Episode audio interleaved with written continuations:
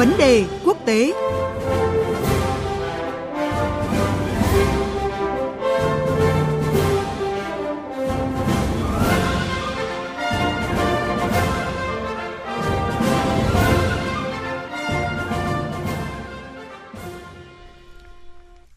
Mời quý vị và các bạn tiếp tục đồng hành cùng theo dòng thời sự với chuyên mục Vấn đề quốc tế. Thưa quý vị và các bạn, trong chuyến thăm 3 ngày của Thủ tướng Đức Olaf Scholz tới Canada, chính phủ hai nước đã ký một thỏa thuận hợp tác xuất khẩu nhiên liệu hydro sang châu Âu với mục tiêu đầy tham vọng là đến năm 2025 sẽ bắt đầu xuất khẩu nhiên liệu từ miền đông Canada, tiến tới thành lập chuỗi cung ứng nhiên liệu hydro xuyên Đại Tây Dương trước năm 2030. Việc hai nước Đức và Canada ký thỏa thuận hợp tác xuất khẩu nhiên liệu hydro diễn ra trong bối cảnh công ty Gazprom của Nga vừa tuyên bố dừng cung cấp khí đốt qua đường ống dòng chảy phương Bắc 1 với lý do bảo dưỡng. Và động thái này khiến cho Đức và châu Âu cảm nhận sức ép rõ nét hơn về việc phải đẩy mạnh chiến lược thoát Nga về năng lượng. Vậy Canada có vị trí như thế nào trong chiến lược này của châu Âu? Cuộc trao đổi sau đây giữa phóng viên Thúy Ngọc và phóng viên Phạm Huân thường trú tại Mỹ sẽ phân tích về nội dung này. Xin chào anh Phạm Huân ạ. Vâng, xin chào biên tập viên Thúy Ngọc và quý vị thính giả.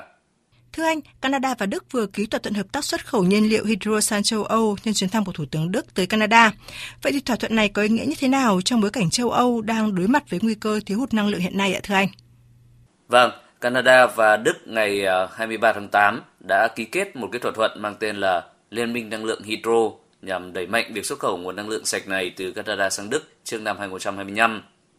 Thỏa thuận này là một phần trong nỗ lực của chính phủ Đức nhằm à, giảm phụ thuộc vào nguồn cung nhiên liệu của Nga khi mà trong những tháng gần đây Nga đã giảm nguồn cung khí đốt tự nhiên đến châu Âu.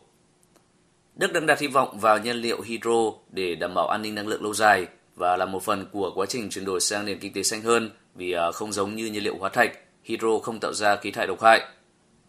Tuy nhiên, Đức không thể tự đáp ứng đủ nhu cầu trong nước và đang để mắt đến nguồn cung tiềm năng của Canada. Vùng Đại Tây Dương của Canada được kỳ vọng là nơi có thể sử dụng các nguồn năng lượng gió để sản xuất nhiên liệu hydro. Đây là một cái điểm thu hút đối với Đức, quốc gia đang hướng tới các mục tiêu khí hậu đầy tham vọng, bao gồm đạt phát thải dòng bằng không vào năm 2050. Giới quan sát cho rằng là thúc đẩy hợp tác năng lượng lúc này là lựa chọn đôi bên cùng có lợi, vì Canada hiện là nhà sản xuất lớn về khí tự nhiên hóa lỏng, trong khi Đức đang gặp nhiều rắc rối trong việc duy trì các đường ống dòng chảy phương Bắc Lượng khí đốt mà Nga cung cấp cho Đức thông qua đường ống dẫn khí dòng chảy phương Bắc 1 hiện chỉ bằng khoảng 20% so với trước xung đột tại Ukraine và Berlin nhận định rằng là con số này sẽ tiếp tục sụt giảm khi tập đoàn Gazprom của Nga thông báo sẽ ngưng cung cấp khí đốt từ ngày 30 tháng 8 để bảo trì đường ống. Dù lô hàng đầu tiên giao cho Đức có thể diễn ra trong vài năm tới, nhưng à, cái thỏa thuận nói trên đã đánh dấu một cái chương mới trong mối quan hệ giữa hai nước đồng minh lâu năm. Bên cạnh đó, thỏa thuận cũng cho thấy cái sự cương quyết của Đức muốn giảm phụ thuộc vào nhiên liệu của Nga, trong lúc uh, Moscow giảm mạnh nguồn cung khí đốt đến lục địa già, khiến kinh tế Đức rơi vào tình thế hết sức khó khăn. Sau chuyến thăm của Thủ tướng Đức Olaf Scholz thì ờ, Chủ tịch Ủy ban châu Âu Ursula von der Leyen cũng sẽ tới thăm Canada. Vì thế mà nhiều người cho rằng là Canada có thể là đích ngắm mới cho chiến lược thoát Nga về năng lượng của châu Âu. Anh có đánh giá như thế nào về nhận định này ạ? Mục đích chuyến thăm Canada của Chủ tịch Ủy ban châu Âu Ursula von der Leyen trong tháng 9 chính là tìm kiếm giải pháp về à, an ninh năng lượng cho lục địa già nói chung. Năng lượng là một cái phần quan trọng trong mối quan hệ thương mại và đầu tư giữa Canada và EU và cái lĩnh vực này hiện đang là ưu tiên hàng đầu trong quan hệ song phương trong à, cái bối cảnh có nhiều quan ngại về phục hồi và chuyển đổi sang nền kinh tế xanh, an ninh năng lượng và các tác động môi trường của sản xuất và sử dụng năng lượng. Hợp tác năng lượng còn có ích lợi lâu dài bởi ở Canada đang theo đuổi lộ trình đạt được kinh tế trung hòa khí thải carbon và trở thành một nhà cung cấp năng lượng lớn của thế giới nhờ cái mũi nhọn sản xuất nhiên liệu hydro sạch thông qua hạ tầng điện gió. Nếu thuận lợi, đất nước này có thể xuất khẩu khoảng 25 triệu tấn hydro mỗi năm, tiến tới trở thành một trong ba nhà xuất khẩu hydro hàng đầu thế giới vào năm 2030. Chính vì vậy, việc có thể thí điểm cung cấp hydro cho Đức, nền kinh tế số 1 châu Âu, và sau đó là toàn bộ châu Âu thực sự là một cái cơ hội ngàn vàng cho Canada.